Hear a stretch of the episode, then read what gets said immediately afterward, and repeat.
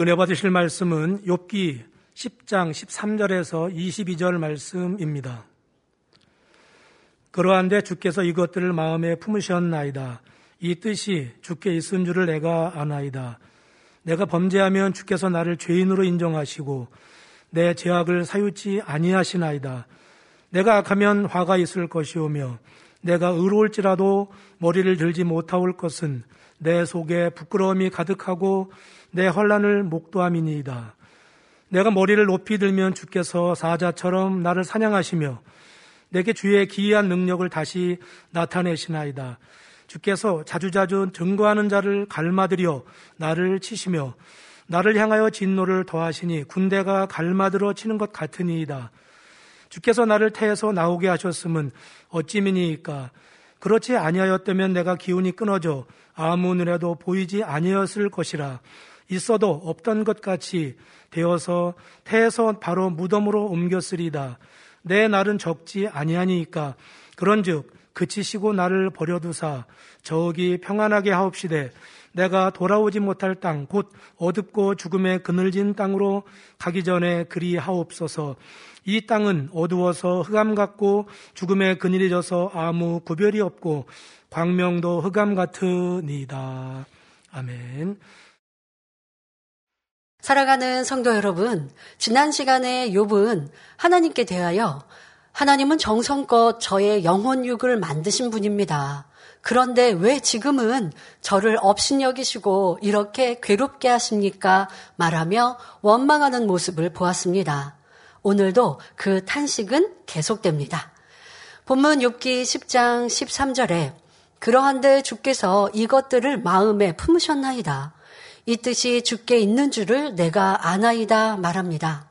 이는 12절에 생명과 은혜를 내게 주시고 권고하심으로 내 영을 지키셨나이다 한 말에 이어지는 말입니다. 이 말을 설명하면 하나님께서 내게 생명을 주시고 복도 주시며 내 마음과 생각을 주관하여 하나님을 경외하며 선을 쫓게 하셨습니다. 그런데 그렇게 은혜를 베푸실 때 저에게 환란을 내릴 것을 미리 계획해 놓으셨음을 이제야 알겠습니다. 하고 판단하고 있는 것입니다. 우리가 지난 시간에 계속하여 어, 욥은 하나님이 저를 이렇게 만드셨습니다. 이렇게 빚으셨습니다라고 말했다가 그러니까 정성껏 빚으셨습니다라고 했다가 그 다음에 곧바로 저를 대충 그냥 흙 빚, 어, 흙을, 흙을 이렇게 뭉치듯이 하셨습니다. 막 이렇게 하기도 하고. 또 저 지금 저의 영혼이 어, 엉긴 적 같습니다 라고 하면서 이랬다 저랬다 하며 하나님께서 저에게 복도 주시고 또 화도 주시고 이렇게 어렵게 하시고 괴롭게 하셨습니다라고 말해 놓고는 지금 와서는 그렇게 복 주셨던 모든 일들이 현재 제가 당하고 있는 이 괴로움을 그때 이미 계획해 놓으셨다라는 걸 제가 이제야 알았습니다라고 하나님에 대해 정죄하는 말을 하고 있습니다. 그런데 우리 성도님들 하나님께서 복을 주실 때 이후에 화도 내리리라 생각하시는 분일까요?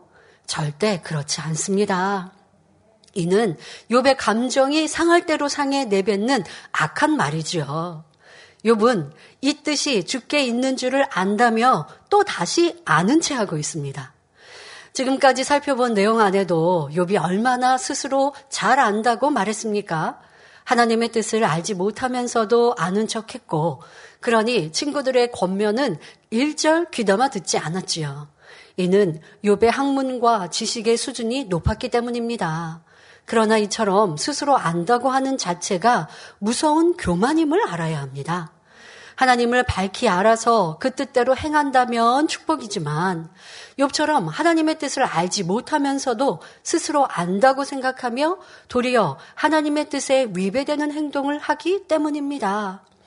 육적인 교만은 자신을 뽐내고 남을 무시하는 등 겉으로 드러나기 때문에 이를 버리기 위해 노력하면 비교적 쉽게 버려집니다. 왜요? 겉으로 드러났으니까 교만을 쉽게 발견할 수 있기 때문에 또 버리고자 마음 먹으면 쉽게 버려지지요. 그런데 이러한 교만보다 무서운 것은 영적인 교만입니다. 영적인 교만은 스스로 발견하거나 버리기가 쉽지 않습니다. 영적으로 교만한 사람은 하나님의 말씀을 들어서 안다고 하는 그것으로 상대를 지적하고 정죄하며 질서를 깨뜨립니다. 그러니까 나는 많이 진리를 알고 있거든요.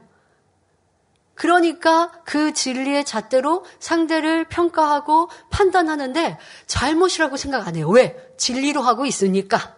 나는 잘못되지 않았다라고 자신을 깨달지 못하는 것입니다. 또 때로 열심히 충성하여 인정받았던 모습이 있는데 이것이 영적인 교만함으로 높아지면 내가 충성하는 것으로 충성하지 못한 사람, 부족한 사람을 평가하기도 하고 힘들게 합니다. 그런데 몰라요. 왜? 나는 잘하고 있는 충성이 있으니까. 자, 이러한 것들이 영적인 교만함의 요인이 되는데요. 또 그 외에도 많이 있습니다만은 나는 그러한 모습은 없었는가라고 살펴야 합니다. 현재 우리의 모습 속에 이런 영적인 교만함을 갖는 이유 중에 하나가 나는 만민의 양떼고 일꾼이니까. 그러니까 그게 왜 그렇게 나오느냐? 떠난 이들에 비하여 나는 낫다. 라고 생각하는 이 자기 착각 속에서 야, 저 사람은 저렇게 교회를 떠났잖아. 악을 바랬잖아. 라고 생각하지만 내 안에도 그와 비교할 수 없는 많은 악이 있는데 오늘 데이비도 말씀하신 대로 판단하고 정죄하고 수군거리고 남의 허물을 들춰내고 전하는 것 자체가 교만함이라고 말씀하시잖아요. 그렇게 하고 있는데 나는 이 재단에 남아 있으니까 여전히 나는 충성하고 있으니까 그러니까 잘못이라고 생각하지 않는 이 교만함. 그런데 우리는 이런 모습들도 회개하고 돌이키고 발견하고자 하고 있습니다. 아직도 발견하지 못했다면 너무 안타까운 일이고요. 이제 그런 모습들이 내가 1년 전, 2년 전, 3년 전 내 모습으로 있었다면 지금 아니 그러니까 없는 게 아닙니다. 과거에 그런 모습이 있었다면 지금 내 안에 버리지 않으면 있는 거예요. 안 했다고 해서 없는 게 아닙니다. 안 하고 있으니까 마음에 없는 게 아니고 환경과 조건이나 상황이 아 그러면 안 돼라고 하는 것을 보여주고 알려주고 깨달으니까 안 하는 거에 불과하지 마음 안에는 그런 죄성이 그런 악이 있을 수 있어요. 그러니 1년 전, 2년 전, 3년 전 아니면 5년 전, 10년 전 네. 죄악이라 할지라도 찾아서 뿌리채 뽑아 버릴 때까지 기억하여 기도하고 노력해야 합니다. 영적인 교만함은 더더욱 평안할 때 나도 모르는 사이에 드러날 수 있으니 항상 경계하는 우리가 되어야 합니다. 자, 영적인 교만함이 왜 나온다고요? 내가 말씀을 많이 들어 안다라고 하는 것으로 상대를 지적하는 이런 모습들의 지금 예를 들어드리는데요. 자, 물론 자신은 하나님의 말씀을 가지고 정당하게 시비를 가리며 진리를 논한다고 생각하기 때문에 그런 악을 행하고도 잘못인지 알지 못합니다. 이미 그 마음이 교만해져 있어서 누군가의 지적과 가르침도 받으려 하지 않기 때문에 더욱 발견하기 어려운 것입니다. 우리는 윗사람의 책망이든 아랫사람의 권면이든 겸손히 받을 수 있는 자세가 되어야 합니다. 설령 어린아이가 나를 지적한다 해도 그 말이 옳다면 달게 받을 수 있어야 하지요. 잠언 16장 18절에 교만은 패망의 선봉이요 거만한 마음은 넘어짐의 앞잠이라 말씀합니다. 전쟁터에서 제일 앞 선봉에 세워졌다면 그것은 곧 죽음을 의미합니다. 이와 마찬가지로 교만은 인생을 망하게 하는 선봉이라는 사실을 깨달아 항상 겸손한 마음이 되어야 하겠습니다. 한때 신앙생활을 하다가 하나님을 떠난 사람들 중에 이처럼 교만한 경우를 많이 볼 수 있습니다. 이런 사람들은 나도 옛날에는 하나님을 잘 믿었고 성경도 여러 번 읽어서 하나님을 잘 안다라고 말하지요. 나는 열심히 교회를 섬겼고 그래서 담임 목사님께 아주 칭찬과 사랑을 받았고 사명도 큰 사명, 직분도 크게 받았었는데 그렇게 감당했는데 라고 말하는 이들이 있습니다. 자, 그런데 과거에 아무리 열심히 신앙생활을 했다 해도 현재 하나님을 떠나 있으면 과거의 믿음이 참된 믿음이었다고 볼 수 없고 더구나 하나님을 안다고 할 수 없습니다. 하나님을 참으로 믿는다면 주님의 부활과 재림, 천국과 지옥이 있음도 믿기 때문에 결코 하나님을 떠날 수 없는 것입니다. 이어지는 욥기 10장 14절에 내가 범죄하면 주께서 나를 죄인으로 인정하시고 내 죄악을 사유치 아니하시나이다 말합니다. 욥이 말한 대로 범죄하면 하나님이 나를 죄인으로 인정한다는 것은 진리입니다. 하나님께서는 우리가 죄를 지으면 죄인이고 불의를 행하면 불의한 자이며 악을 행하면 악한 자라 말씀하시지요. 하지만 죄를 지은 사람이 중심에서 회개하면 용서해 주십니다. 그러니 본문에서 욥이 내 죄악을 사유치 아니하시나이다라고 한 것은 옳지 않은 말입니다. 욥은 마치 우리가 한번 범죄하면 용서받지 못하는 것처럼 말하고 있기 때문입니다. 하나님은 우리가 죄를 회개하고 돌이키면 동이 서에서 먼 것 같이 용서해 주신다고 하셨으며 기억하지도 않으신다고 하셨습니다. 또한 이사야 1장 18절에 여호와께서 말씀하시되 오라 우리가 서로 변론하자 너희 죄가 주홍 같을지라도 눈과 같이 희어질 것이요 진홍같이 붉을지라도 양털같이 되리라 말씀하셨습니다. 이처럼 우리 하나님은 한없는 극률과 용서를 베푸시는 사랑의 하나님이십니다. 자, 그런데 여기에도 단서가 있습니다. 바로 성경에 다 양, 그 앞면과 뒷면 모든 것을 다 기록해 놓으셨어요. 자, 요한 1서 1장 7절에 저가 빛 가운데 계신 것 같이 우리도 빛 가운데 행하면 우리가 서로 사귐이 있고 그 아들 예수의 피가 우리를 모든 죄에서 깨끗하게 하실 것이요. 말씀한 대로 반드시 우리가 죄에서 돌이켜 빛 가운데 행할 때 주님의 보혈로 죄 씻음 받는다는 사실을 명심해야 합니다. 자, 내가 잘못했다라는 걸 알아서 잘못했습니다라고 말합니다. 자, 이걸 우리 보통 회개라고 하죠. 그러나 아버지 하나님께서 인정하시는 회개는 말로 잘못했습니다. 시인하는 것만이 아니라 말로 내가 이런 이러한 죄를 지었습니다. 하고 토설하는 것이 아니라 이제는 그런 죄를 짓지 않는 거예요. 자, 그러면 그런 죄를 짓지 않는 것만으로 되느냐? 아닙니다. 그런 죄를 짓지 않는 것과 함께 죄와 반대되는 선과 진리를 행해야 합니다. 욕하던 사람이라면 욕을 하지 않습니다. 그러면 지은 죄는 사함받을 수 있어요. 그러나 아버지 앞에 더 온전하게 인정받으려면 이제는 욕하지 않는 것만이 아니라 내 입술에 선한 말, 고운 말을 해야 하는 것입니다. 자, 그런데 어떤 사람은 내가 지난날 이렇게 이렇게 잘못했습니다. 라고 그 행동을 하지 않는 것 같지만 똑같은 그 행동은 하지 않지만 그 비슷한 행동은 여전히 하고 있어요. 그러면서 나 회개했는데 라고 말하지만 그것은 하나님 앞에 회개라고 인정받을 수 없습니다. 자, 예를 들어 내가 남에게 욕을 하는 사람이었습니다. 그럼 욕을 하는 사람이 욕만 합니까? 욕을 하면서 남을 괴롭게 하고 힘들게 하고 했던 사람이에요. 자, 그런데 욕은 하지 않지만 여전히 남을 힘들게 하는 행동을 합니다. 상대가 뭘 말할 때 인상을 쓰기도 하고 또 아니면 회방하기도 합니다. 욕만 안 할 뿐, 욕만 하지 않을 뿐 여전히 상대를 괴롭게 하고 힘들게 하면 그게 회개입니까? 아니에요. 하나님은 회개했다라고 보지 않으시는 거예요. 돌이키지 않았기 때문에 용서받을 수 없는 것이죠. 자, 그런데 어떤 분은요, 자, 내가, 지나, 내가 전에 성, 성경에도 하나님께서도 이 재단에도 누누이 말씀하고 가르치는 대로 성도 안에 동거래하지 말라라고 누누이 가르치고 이것은 하나님의 말씀이지 않습니까? 자, 그런데 동거래에서 어려움을 당했습니다. 어려움을 현재 당하고 있어요. 자, 그런데 회개한다고 해요. 제가 이렇게 동거래해서 잘못했습니다. 라고 회개한다고 하면서, 그러면서, 그런데 그렇게 어려우니까 또 빚을 내야 됨, 빚을 내려고 해요. 그럼 이 사람은 회개한 거예요? 근데 우리 사람의 생각으론 지금 내가 어려우니까 또 빚을 내어야 해결할 것 같아요. 그런데 그것은 인간적인 방법의 해결 방법이요. 그런 사람에게는 하나님이 절대로 도와주실 수 없는 거예요.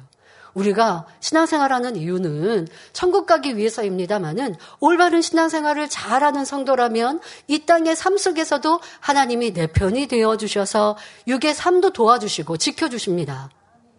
또 우리 삶에 어려움이 있을 때는 회개하고 돌이켜서 하나님의 도우심으로 문제를 해결받길 원해요. 그런데 문제 해결받길 원하면서 여전히 육의 방법, 하나님이 싫어하시고 하지 말라고 하는 방법을 택한다면 하나님은 도와주실 수가 없는 거예요. 자, 이러한 것을 기억하여 참된 회개가 무엇인가라고 하는 것을 알아야 합니다. 욥이 말한 대로 하나님께 회개했는데 하나님은 용서해 주지 않으셔. 이건 잘못된 생각입니다. 하나님은 분명 회개하는 일을 용서해 주십니다. 그러나 그 회개가 하나님 앞에 인정받는 온전한 회개, 돌이키는 회개여야 하나님께서 용서해 주신다는 것입니다. 그래서 예수님께서도 38년 된 병자를 치료해 주신 후 더 심한 것이 생기지 않게 다시는 죄를 짓지 말라고 당부하셨지요. 마태복음 7장 21절에도 나더러 주여 주여 하는 자마다 천국에 다 들어갈 것이 아니요 다만 하늘에 계신 내 아버지의 뜻대로 행하는 자라야 들어가리라 말씀하셨으니 여전히 죄를 행하면서도 나는 하나님을 믿으니까 구원받았다라고 말하는 일이 없어야 하겠습니다. 이어지는 욥기 10장 15절에 내가 악하면 화가 있을 것이오며 내가 의로울지라도 머리를 들지 못할 것은 내 속에 부끄러움이 가득하고 내 환란을 목도함이니이다 말합니다. 자, 여기서 내가 악하면 화가 있을 것이라 했는데 이는 당연한 말입니다. 성경을 보면 온 백성을 우상 숭배에 빠지게 만든 북이스라엘의 아합 왕, 선한 다윗을 시기하여 끊임없이 쫓아다니며 죽이려 한 사울 왕, 스승인 예수님을 은 30에 팔아넘긴 가론 유다 등 악한 사람의 결말은 하나같이 비참했습니다. 혹 악한 사람이 잠시 흥하는 것처럼 보일 때도 있지만 결국은 하나님의 공의의 법대로 심판을 받게 됩니다. 시편 1편 5절에 악인이 심판을 견디지 못하며 죄인이 의인의 회중에 들지 못하리로다 말씀한 대로 이루어집니다. 그런데 이어지는 욥의 말을 보면 내가 의로울지라도 하여 여전히 자신을 의롭다 주장하고 있습니다. 그전에는 친구들이 자꾸 악하다고 책망하니 욥은 가령이라는 단어를 넣어서 가령 내가 의로울지라도 라고 하여 약간 물러서는 태도를 보였습니다. 그런데 이번에는 다시 나는 당연히 의롭다라고 표현하고 있습니다. 이처럼 욥은 항상 자신을 의인이라고 생각해 왔습니다. 욥은 자신이 의롭지만 머리를 들지 못할 정도로 부끄러움이 가득하다고 말합니다. 이는 자신의 환란을 목도하기 때문이라고 했지요. 왜 이런 말을 하고 있는 것일까요? 욥은 자신이 생각하기에 의롭고 선한 사람이고 시험이 오기 전까지는 많은 사람들로부터 존경받는 지도자로서 부와 명예를 누렸습니다. 그런데 한순간에 하나님의 징계를 받아 재산도 없어지고 자녀도 잃고 아내도 떠나버렸습니다. 게다가 심한 악창으로 고통받고 있는데 친구들조차 욥을 정죄하며 돌이켜라. 회개하라, 책망하고 멸시 천대하는 현실이 심히도 부끄럽다는 것입니다. 세상 사람들 중에도 사업에 성공하여 떵떵거리며 살아가던 사람이 하루아침에 망하고 병까지 들면 얼마나 부끄러워합니까? 행여나 누가 찾아올까봐 꺼려하지요. 자, 그러나 하나님을 믿는 성도라면 비록 이런 상황 속에 처해 있을지라도 그가 하나님 앞에 떳떳하다면 사람에게도 부끄러울 것이 없습니다. 자, 그럼 어떤 사람이 하나님 앞에 떳떳이 설 수 있을까요? 요한일서 3장 21절부터 22절에 사랑하는 자들아, 만일 우리 마음이 우리를 책망할 것이 없으면 하나님 앞에서 담대함을 얻고 무엇이든지 구하는 바를 그에게 받나니 이는 우리가 그의 계명들을 지키고 그 앞에서 기뻐하시는 것을 행함이라 했고 요한일서 5장 14절에 그를 향하여 우리의 가진 바 담대한 것이 이것이니 그의 뜻대로 무엇을 구하면 들으심이라 말씀하셨습니다. 이와 같이 계명을 지키는 사람은 하나님 앞에 담대하게 구할 수가 있으며 응답받게 됩니다. 그러니 어려움이 있다고 숨고 괴로워하는 것이 아니라 기쁨과 감사의 제사를 드릴 수 있지요. 결국 전보다 더 큰 축복을 받게 됩니다. 어, 하나님 앞에 합당하게 지켜 행하는 이가 왜 어려움을 당합니까? 라고 질문하십니까? 때로는 능력을 더 받기 위해 또 마음을 더 크고 넓히기 위해 연단과 어려움을 받을 수도 있어요. 그런 이들은 하나님 앞에 떳떳하니 사람 앞에도 부끄럽고 숨을 필요가 없는 것이에요. 또 혹여 내 잘못으로 인해 연단을 받는다 할지라도 철저히 회개하고 돌이켰다면 아, 내가 사람들 앞에 부끄러워 어떻게 할 필요 없는 것이죠. 도리어 내 잘못을 인정하고 더 충성하고 수고하여 그 어려움들을 또 연단을 빨리 끝낼 수 있는 것. 이것이 하나님을 진정 믿어드리는 사람, 진리를 쫓아가는 사람일 것인데 현재 어려움이 아, 저 사람이 나를 판단하면 어떻게 저 사람이 나, 나에게 허물을 말하면 어떻게 하고 부끄러워 숨는 것은 세상에서 육의 사람들의 행함인 것이고 내가 진리를 쫓아 나아가면 하나님 앞에 담대히 서는 사람인가? 이것이 중요한 것이고 하나님 앞에 내가 죄 짓지 않고 빛 가운데 진리 가운데 살아간다면 혹여 지금 사람의 생각과 다르게 어려움이 있다 할지라도 더 깨어 기도하고 더 충성하며 나아간다면 그 모든 연단은 놀라운 축복으로 바뀌게 되는 것입니다. 또한 우리 사람의 입장에서도 상대를 판단하여 정죄해서 보여지는 일들을 통해 정, 정죄하면 안 되겠다라는 교훈도 얻어야 할 것입니다. 자, 이어서 욥기 10장 16절에 내가 머리를 높이 들면 주께서 사자처럼 나를 사냥하시며 내게 주의 기이한 능력을 다시 나타내시나이다 말합니다.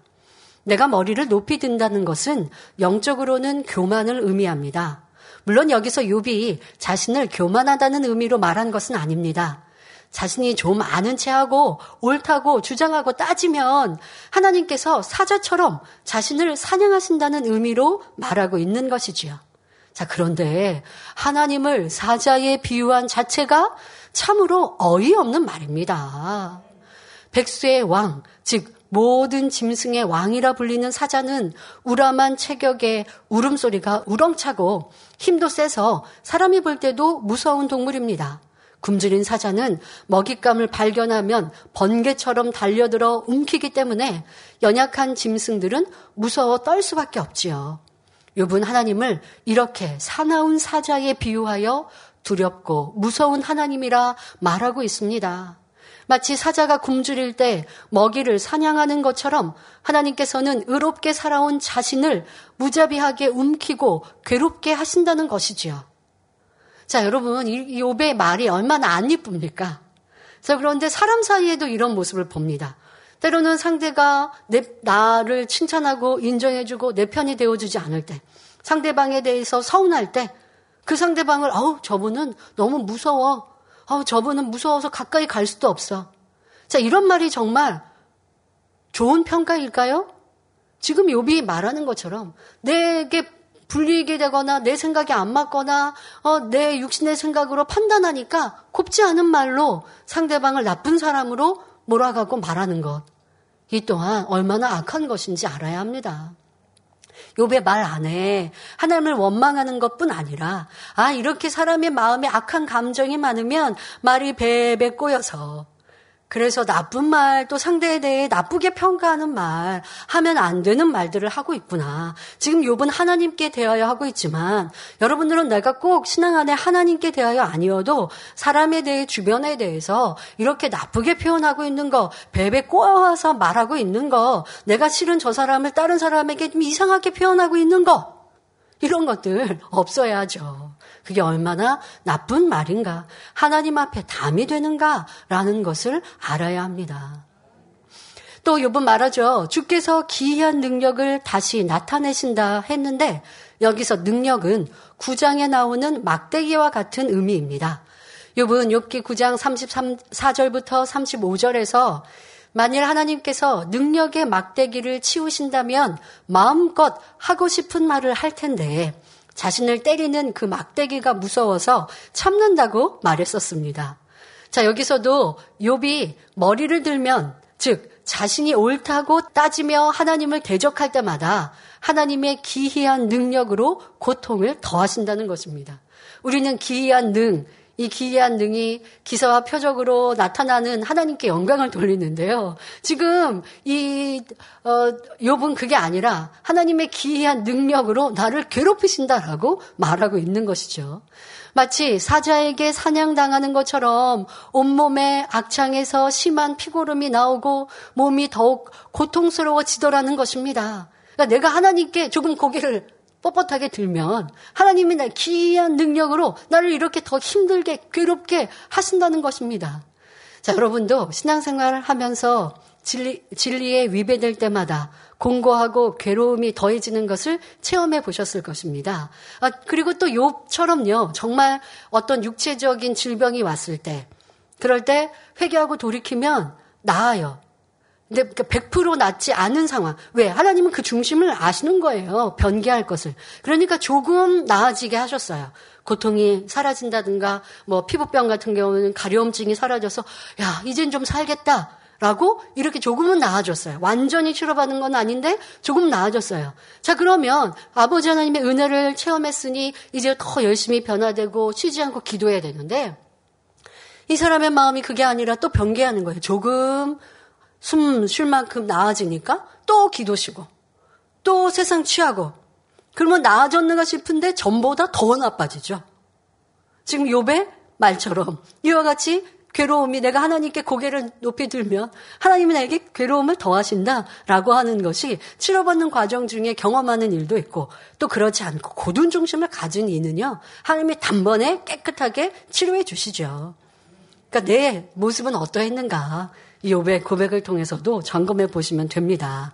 자, 만약에 여러분들 안에서 지금 이 욥과 같은 고백에 신앙생활을 할 때도 있습니다.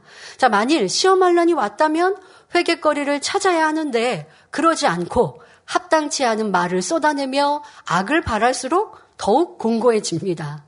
자, 예를 들어 누가 여러분을 심히 욕하고 힘들게 할 때 참지 않고 같이 혈기를 내며 대항한다면 마음이 얼마나 곤고해집니까? 하나님께서는 원수도 사랑하라 말씀하셨는데 더구나 원수도 아닌 사람을 믿음의 형제를 미워하고 서로 다툰다면 내 안에 성령님께서 탄식하시니 공고해질 수밖에 없지요. 그럼 어떻게 해야 할까요? 하나님의 말씀에 순종해야 합니다. 잠언 16장 7절에 사람의 행위가 여호와를 기쁘시게 하면 사람의 원수라도 그로 더불어 화목하게 하시는 일 하셨지요. 그러니 설령 애매히 괴롭히고 힘들게 하는 사람이 있다 해도 진리의 말씀을 생각하면서 선으로 이길 수 있어야 합니다. 예수님께서는 자신을 십자가에 못 박는 이들을 위해 아버지여 저희를 사하여 주옵소서 자기의 하는 것을 알지 못함이니이다 라고 용서와 사랑의 기도를 올리셨습니다. 스데반 집사 또한 애매히 돌에 맞아 죽어가면서도 자신을 돌로 치는 사람들을 위해 주여 이 죄를 저들에게 돌리지 마옵소서라고 기도하셨지요. 이러한 주님과 스테반 집사의 모습을 떠올리며 상대를 포용하고 사랑한다면 하나님께서 여러분의 손을 보시고 상대의 마음을 주관해 주십니다. 상대가 와서 무릎 꿇어 회개하고 돌이키게 해 주시지요. 그러나 여러분도 상대와 똑같이 대항하며 악을 바란다면 하나님께서 역사하실 길이 없습니다. 우리가 온전히 하나님의 뜻을 쫓을 때 하나님께서 역사하시고 원수 마귀가 물러간다는 사실을 명심해야 하겠습니다. 자, 그런데 문제는 연단 중에 자꾸 악을 선택하는 사람들이 있어요. 내 감정이 좋은 대로, 내 느낌대로, 육신의 생각을 그대로 받아들여, 사단의 역사를 그대로 받아들여, 속상해하고, 속상해하면 입으로 쏟아내죠. 내 주변에 있는 사람에게 논하죠. 그리고 상대에 대해서 예전에는 안 그랬는데, 가서 따져 물으려고 하죠. 시시비비를 가르려고 하죠. 자, 그러면 점점 더 공고해지는 거예요. 자, 그럴 때 입을 다물고 내 생각을 멈추고 내가 무슨 생각하고 있나 육신의 생각인가 영의 생각인가 이게 진리의 생각인가 비진리의 생각인가 점검하고 그리고 아버지 하나님이 원하시는 진리를 선택해야 그래야 하나님이 도와주시고 문제가 해결됩니다. 자, 그런데 연단을 받을 때는 자꾸 육을 선택하려고 한단 말이에요.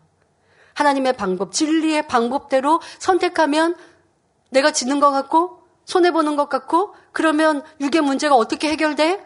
여러분 육의 문제를 육으로 풀려고 하면 하나님의 도우심을 구하려고 생각을 하지 말, 말아야죠. 그러나 우리는 하나님의 아들, 딸이니 사람의 방법으로 하면 안 됩니다. 육의 방법이요? 여러분들이 계산하고 생각된 대로 되든가요? 아무리 육의 방법이 계산을 철두철미하게 해도요, 육의 방법과 세상에서는요, 그대로 진행되는 거 없어요.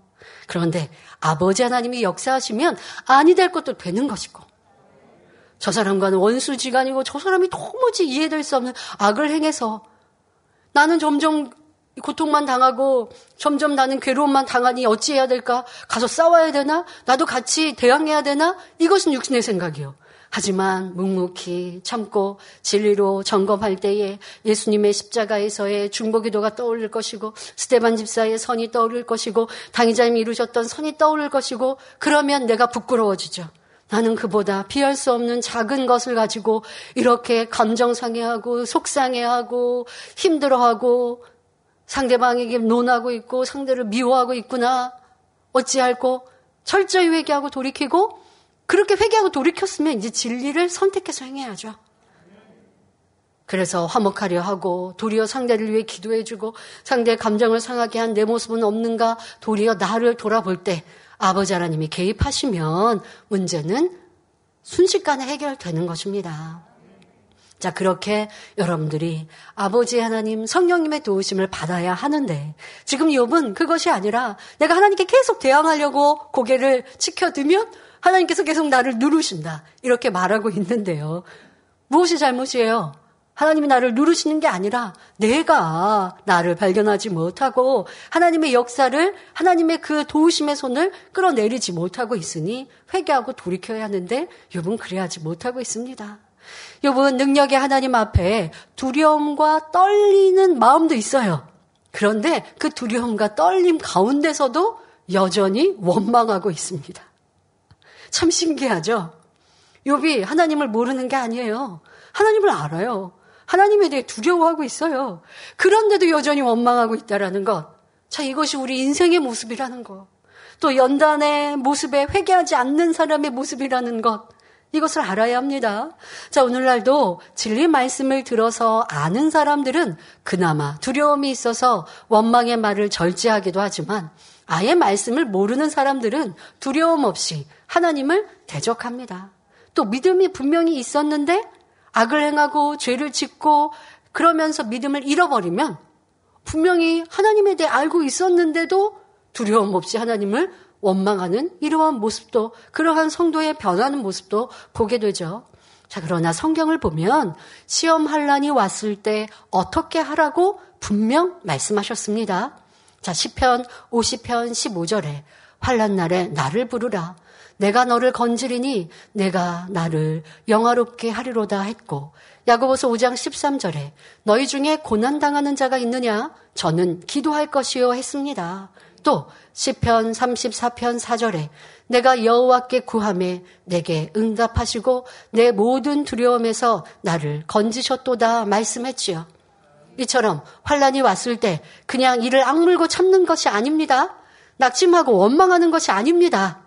기도하고 감사하면 우리를 모든 어려움에서 건져내시고 구원해 주신다 말씀하셨습니다.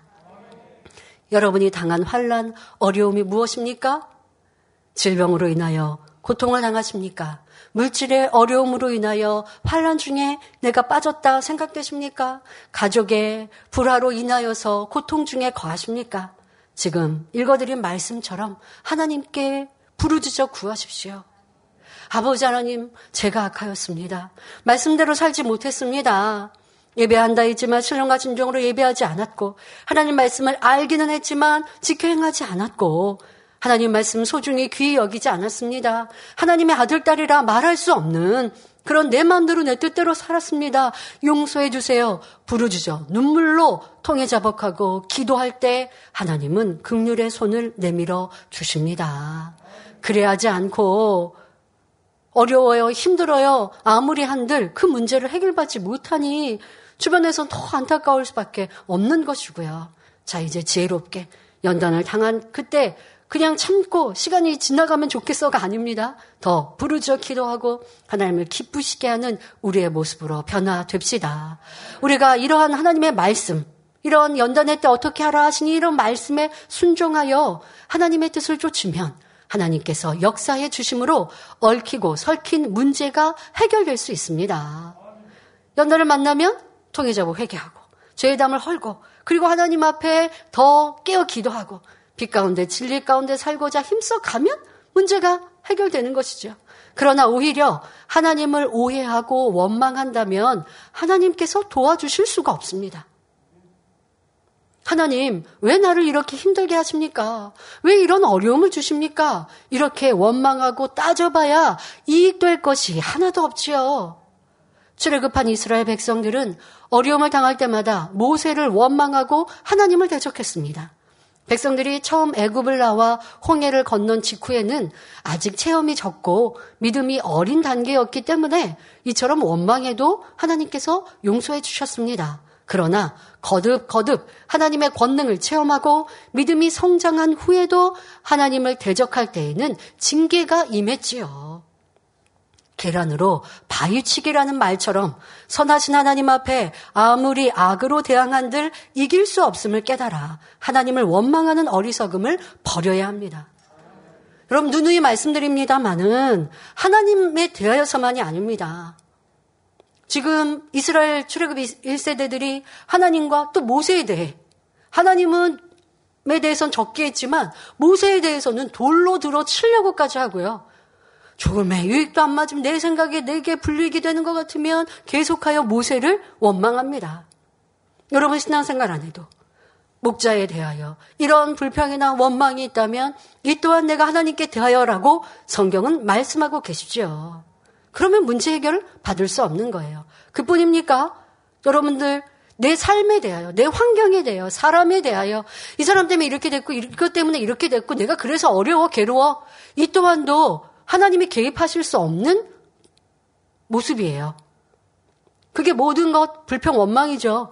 자, 그래서는 문제 해결 받을 수 없어요.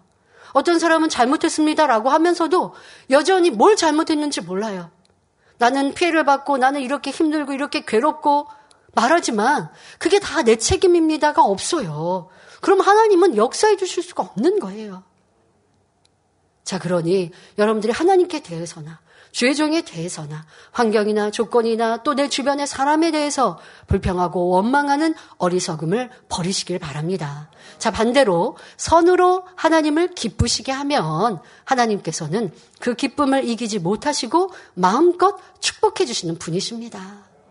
연단을 받고 어려움을 당하는데 자칫 내가 죄를 지어 그렇게 어려움을 당했습니다.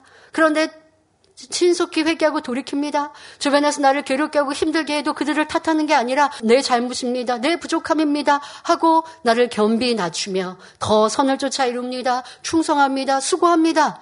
그러면 아버지 하나님은 반전의 역사로 그를 사랑해 주시고 높이시고 복 주시는 분이십니다. 자, 욥은 하나님을 사나운 사자에 비유하더니 이번에는 군대를 동원하여 치시는 분이라 비유합니다. 욥기 10장 17절에 주께서 자주자주 증거하는 자를 갈마들여 나를 치시며 나를 향하여 진노를 더하시니 군대가 갈마들어 치는 것 같으니이다 라고 말합니다. 자, 여기서 주께서 자주자주 증거하는 자란 하나님이 부리시는 사자들을 의미합니다. 또한 갈마들다 라는 말은 서로 번갈아 들다 라는 뜻입니다. 즉 하나님께서 부리는 사자들을 번갈아 보내어 자신을 치고 계시다는 것입니다. 마치 잘 훈련된 군대가 번갈아 공격해 오는 것처럼 욥이라는 목표물을 향해 무섭게 진노를 퍼붓고 계시다는 말이지요. 이어지는 욥기 10장 18절부터 19절에 주께서 나를 태에서 나오게 하셨음은 어찌미니이까 그렇지 아니하였다면 내가 기운이 끊어져 아무 눈에도 보이지 아니하였을 것이라. 있어도 없던 것 같이 되어서 태에서 바로 무덤으로 옮겼으리이다 말합니다. 이 말의 뜻은 하나님, 왜 나를 태에서 나오게 하셨습니까? 태에서 나오지 않게 해주셨더라면 기운이 끊어져 죽었을 것이니 무덤에 그냥 묻혔을 것 아닙니까? 왜 나에게 생명을 주셔서 이런 고통 속에 살아가게 한단 말입니까? 라고 따지고 원망하는 것입니다.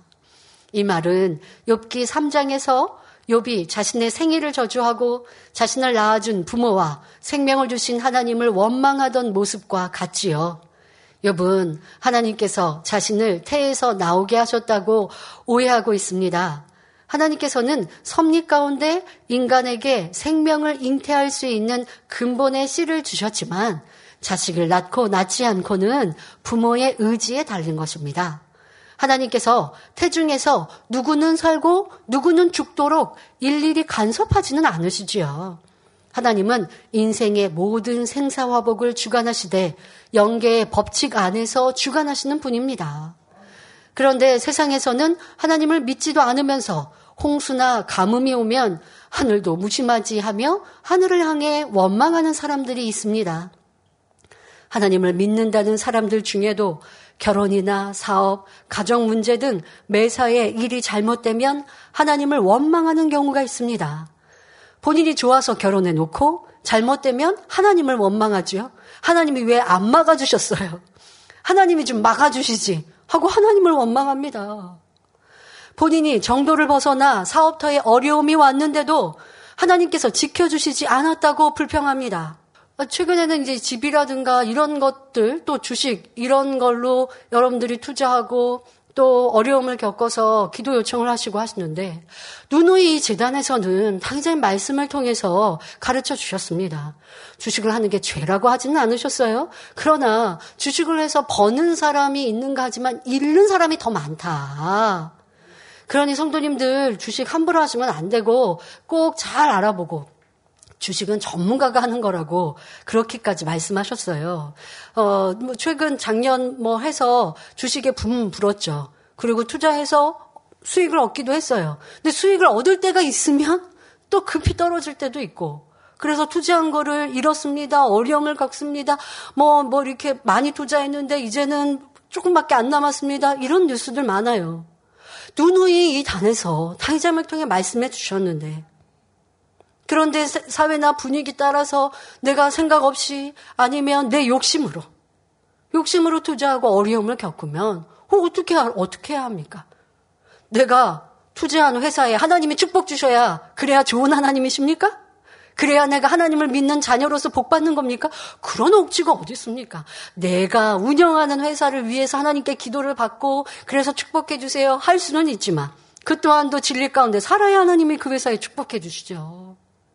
그런데 그게 아니라 내가 투자한데 하나님 축복해 주시고 이럴 수는 없잖아요. 그러면 내가 어디에 투자하겠다, 어디 주식을 사겠다 하면 잘 알아보고 거기에 전문가같이 해야 하는데. 근데 주의종 레이족이 그거에 전문가가 되면 하나님 일에 충성하는 시간을 뺏길 거 아닙니까? 이 또한 더더욱 주의종은 그리할 수 없는 거니. 세상에는 이해할 수 없지만 우리는 주의종, 주의종은 하나님 앞에 전적으로 다 드려야 하니 그거는 뭐 그래서 손해 봤으면 알리지도 못할까요? 기도 기도받지도 못하죠. 그건 주의종으로 도리어 내쳐질 수밖에 없으니까요. 여러분, 내가 욕심으로 해놓, 했으면 어떻게 해야 돼요? 하나님 전적으로 제가 욕심입니다. 잘못했습니다. 하고 이젠 하지 말아야죠. 근데 어떤 분이 그런 편지를 쓰셨다고요. 제가 주식에 투자해서 많이 잃었는데, 그런데 다시 주식을 해도 됩니까? 하지 말아야. 뭐 저한테 어떡하라고요. 여러분 각자가 알아서 하는 거데 내가 그쪽에 전문가가 아니면 하는 일이 아닌 것이고 왜 주식을 투자했는데 손해 봤는데 왜 못 뺍니까? 이게 이게 처음 투자했던 투자금이 아까워서 그렇죠. 그건 여러분들이 알아서 하는 거지 저한테 물으실 일이 아니라고요. 그러니까 이렇게 내가 성경은 그러니 내게 자족할 줄도 알아야 하는 것이고 내가 있는 것으로 필요에 따라서 투자를 하든 뭘 해도 전문가가 되고 잘 알아봐야지 주변의 사람들의 말에 따라 가다가 그 사람 탓할 수도 없어요. 그건 또 진리도 아니죠. 그러니까 이런 일들, 이런 욕심으로 벌어지는 일들, 세상을 살다 보면 성도들 안에서 이런 일들이 있는데 안 됩니다. 더더욱 누누이 가르치고 설명한 대로 성도 안에 동거래 있어서도 안 되고, 이러한 일들이 내 안에 있었다면 아버지 앞에 큰 담이 되는 것이고 복받지 못하는 것입니다. 이런 일들을 고쳐야 할 것이고 없어야 할 것이고 또 그런 것들로 기도 어떻게 받는다고 해드릴 수가 없잖아요. 이렇게 투자했는데 투자금을 잃었어요. 그럼 어떻게 기도를 해드려야 해요? 그 회사를 잘 되게 해주세요 할 수도 없잖아요. 그러니 그런 것들은 저도 참 편지 받으면 민망한 거예요. 어떻게 기도를 해드릴 수가 없고 근본적으로 내 안에 있는 욕심이라는 것도 알아야 할 것이고 또 이런 것을 어떻게 또 지혜롭게 잘 어려움을 대처할지는 여러분들이 노력하고 또 해야겠지만 나중 나중에도 또 이 단에서 가르쳐 주신 말씀들, 그 말씀들, 카드 빈대지 말라, 카드 도, 돌려막기 쓰지 말라. 두누이 가르쳐, 그대로 순종하면 빚질 일이 없잖아요. 요즘에는 빚안 지고 있으면 그게 그래도 부유한 거 아닙니까? 빚도 하나도 없다라는 것만으로도 다 이제 그렇게 진리로 가르쳐 주셨잖아요.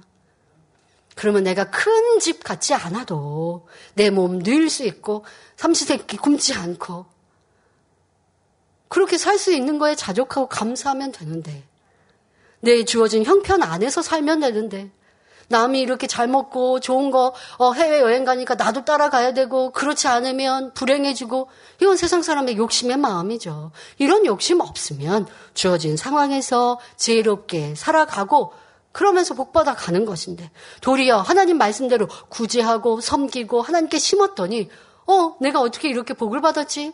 이런 하나님의 축복을 받아가는 우리 성도님들이 되어주시기를 부탁드립니다. 자, 욕과 같이 이렇게 불평하고 원망하는 사람. 자, 이런 사람들은요, 일이 잘 되면 내 능력이라고 하고, 일이 잘못되면 하나님 탓, 부모 탓, 상대방 탓, 사회 탓, 국가 탓으로 돌리지요. 자신의 허물로 인해 연단받고 있는데 하나님이 나를 치셨다 말하는 경우도 있습니다. 아니면 저 사람 때문에 내가 이렇게 괴로움을 당한다. 저 사람이 나를 이렇게 힘들게 했다. 라고 말하지요. 절대 그렇지 않다는 것입니다. 자, 우리는 살아가면서 어떤 문제가 생긴다면 반드시 말씀 안에서 그 원인을 찾아야 합니다. 하나님께서는 우리 모두가 잘 되기 원하시고 축복받기를 원하십니다. 하지만 영원히 잘 되는 만큼 범사가 잘 되고 강건한 축복이 임한다라는 연계의 법칙이 있습니다. 영혼이 잘 되는 만큼. 그래서 성경 안에 사람은 어디서 와서 어디로 가는지, 축복과 저주는 왜 임하며 축복된 삶을 살려면 어떻게 해야 하는지, 질병이 오는 이유와 치료 방법은 무엇인지, 천국을 소유하려면 어떻게 해야 하는지 등 중요한 내용을 모두 담아두셨습니다. 대표적인 예로 신명기 28장을 보면 사람의 길흉 화복에 대한 공식을 알 수 있습니다. 즉 하나님의 말씀을 삼가 듣고 그 모든 명령을 지켜 행하면 하나님께서 세계 모든 민족 위에 뛰어나게 하시고 모든 복이 임하게 하신다는 것입니다. 반대로 하나님의 말씀에 순종하지 않고 그 모든 명령과 규례를 지켜 행하지 아니하면 저주가 임하게 된다는 것이지요. 그러니 만일 어떤 재앙이나 저주가 임했다면 자신의 잘못으로 인해 사단의 송사를 받아 자초한 결과임을 알아야 합니다. 이때 나는 잘했다 주장하지 말고 하나님 앞에 무엇이 담이 되었는지 내가 하나님의 뜻을 어긴 것은 무엇인지 기도하며 찾아서 회개해야 문제가 해결되는 것입니다. 이어서 욥기 10장 20절부터 22절에 내 날은 적지 아니하니까 그런즉 그치시고 나를 버려두사 저기 평안하게 하옵시되 내가 돌아오지 못할 땅 곧 어둡고 죽음의 그늘진 땅으로 가기 전에 그리하옵소서 이 땅은 어두워서 흑암 같고 죽음의 그늘이 져서 아무 구별이 없고 광명도 흑암 같으니이다 말합니다. 여기서 내 날은 적지 아니하니까 라는 말에는 인생이 길어봤자 몇, 몇십 년인데 욥 자신이 얼마나 오래 살겠느냐는 의미를 담고 있습니다. 하나님, 나는 나이도 많고 죽을 날이 멀지 않았으니 그렇게 무자비하게 하지, 하시지 말고 제발 그 마음을 돌이켜서 이 땅에 살아가는 잠시 동안 행복하게 살게 해주세요. 제 몸이 이렇게 괴롭지 않게 도와주세요. 라고 하는 것입니다. 이 다음에 내가 죽어가게 될 땅은 어둡고 침침하며 소망이 없는 곳이니 그곳에 들어가기 전에 나 좀 고통받지 않고 살다가 죽게 해주세요. 나를 좀 내버려 두세요. 이렇게 하소연하고 있는 것입니다. 욥은 자신이 어둡고 죽음의 그늘진 땅으로 가게 될 것이라고 마치 내세에 대해 잘 알고 있는 것처럼 말하고 있습니다. 교만하니 하나님 앞에 아는 척하며 설명하고 있습니다. 그러나 이는 천국과 지옥에 대해 모르기 때문에 하는 말이지요. 욥은 사후의 세계에 대해서 모르니 영원한 형벌의 장소인 지옥에 대한 두려움도 없었습니다. 더구나 하늘나라에 대한 소망이란 조금도 없었지요. 만일 욥이 말하는 것처럼 천국도 지옥도 없고 그저 사람이 죽으면 무로 돌아간다면 대부분의 사람들은 죄를 지으며 세상과 짝하여 즐기며 살아갈 것입니다. 그리고 고린도전서 15장 19절에 만일 그리스도 안에서 우리의 바라는 것이 다만 이생뿐이면 모든 사람 가운데 우리가 더욱 불쌍한 자리라 말씀한 대로 하나님을 믿는 사람들이 가장 불쌍한 사람이 될 것입니다. 하나님을 믿는 사람들은 열심히 복음을 전하고 봉사하며 땀 흘려 일하여 11조와 예물을 드립니다. 세상과 짝하지 않고 거룩하게 삽니다. 주일에는 놀러 가지도 않고 하나님께 예배드리고 있으니 만일 천국이 없다면 얼마나 어리석고 불쌍한 삶이겠습니까? 그러나 저와 여러분은 천국과 지옥이 있음을 알며 항상 기뻐하고 범사에 감사하는 것이 하나님의 뜻임을 압니다. 또 천국이 얼마나 아름답고 영화로운지 반대로 지옥은 얼마나 참혹하고 비참한지도 잘 알고 있습니다. 그러니 어떻게 살아야 하겠습니까? 시험 한란이 와도 욥처럼 원망 탄식하는 것이 아니라 항상 기뻐하고 감사하며 변화의 열매로 나와야 하지요. 연단을 통해 더 굳건한 믿음으로 성장하며 기쁘신 하나님의 사랑과 뜻을 깨달아 더 뜨겁게 사랑하는 우리가 되어야 합니다. 우리를 위해 독생자 예수님을 십자가에 희생해 주시고 성령을 보내주신 하나님, 아름답고 영원한 천국으로 인도해 주시는 하나님의 사랑을 잊지 말고 보답하는 우리가 되어야 하겠습니다. 다음은 11장인데요. 11장에서는 욥의 친구 중 새로운 인물이 등장합니다. 그 친구는 욥의 말에 무엇라 대답하는지 다음 시간에 살펴보겠습니다. 결론을 말씀드립니다. 욥은 자신이 왜 이런 고통을 당해야 하는지 도무지 이해되지 않았습니다.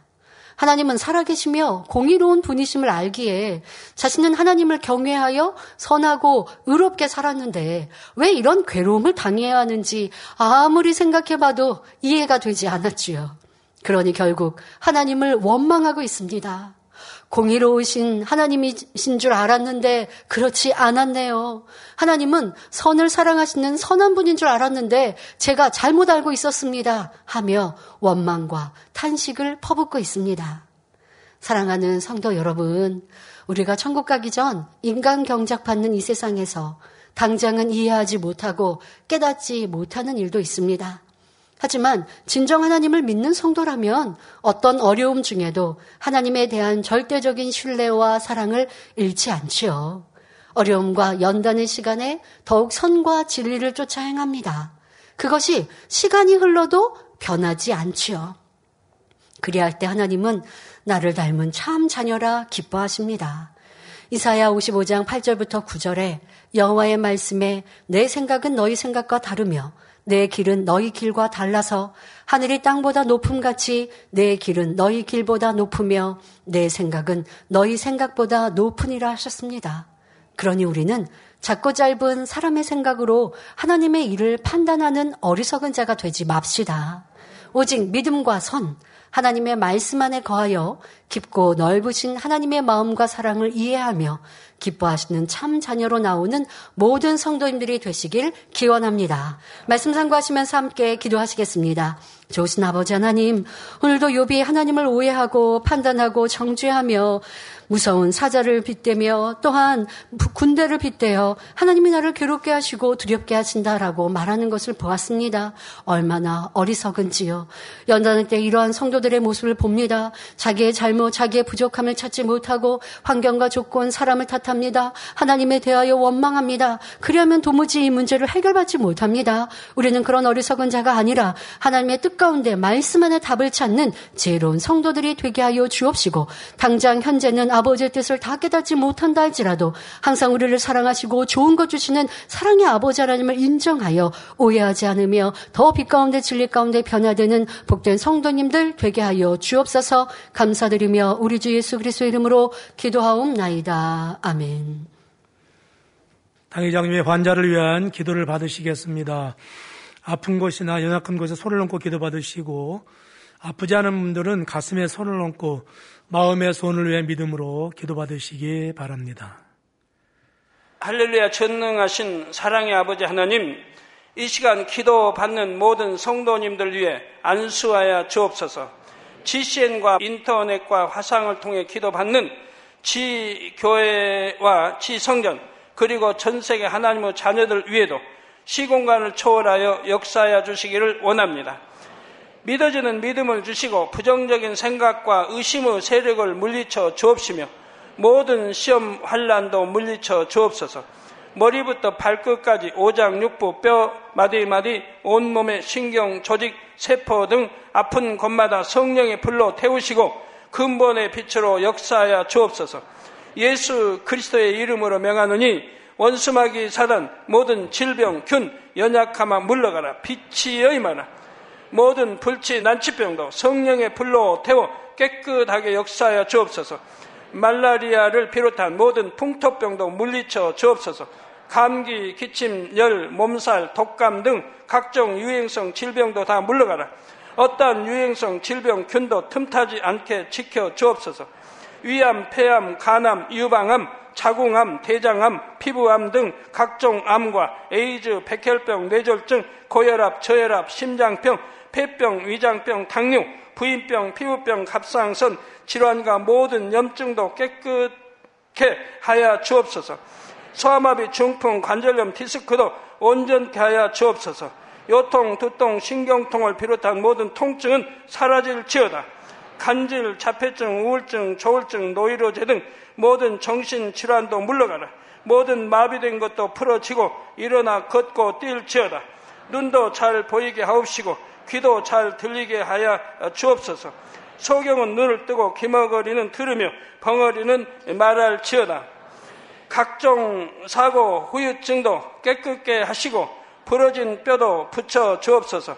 화상 입은 것도 온전케 하옵소서. 화기야 물러가라. 열도 물러가라. 아버지 흉터도 나지 않게 역사해 주시기를 원합니다. 마약을 비롯하여 각종 약물과 독극물 중독도 깨끗함을 입을 지어다. 죽은 신경과 세포가 살아나며 죽은 자도 살아나게 하여 주옵소서. 잉태어 축복도 주시기를 원합니다. 잉태 축복을 받으라 예수 그리스도의 이름으로 명하느니 원수마귀 사단을 하늘 공중 곳에 잡은 악의 영들아 물러가라. 그의 사자들도 물러갈지니라.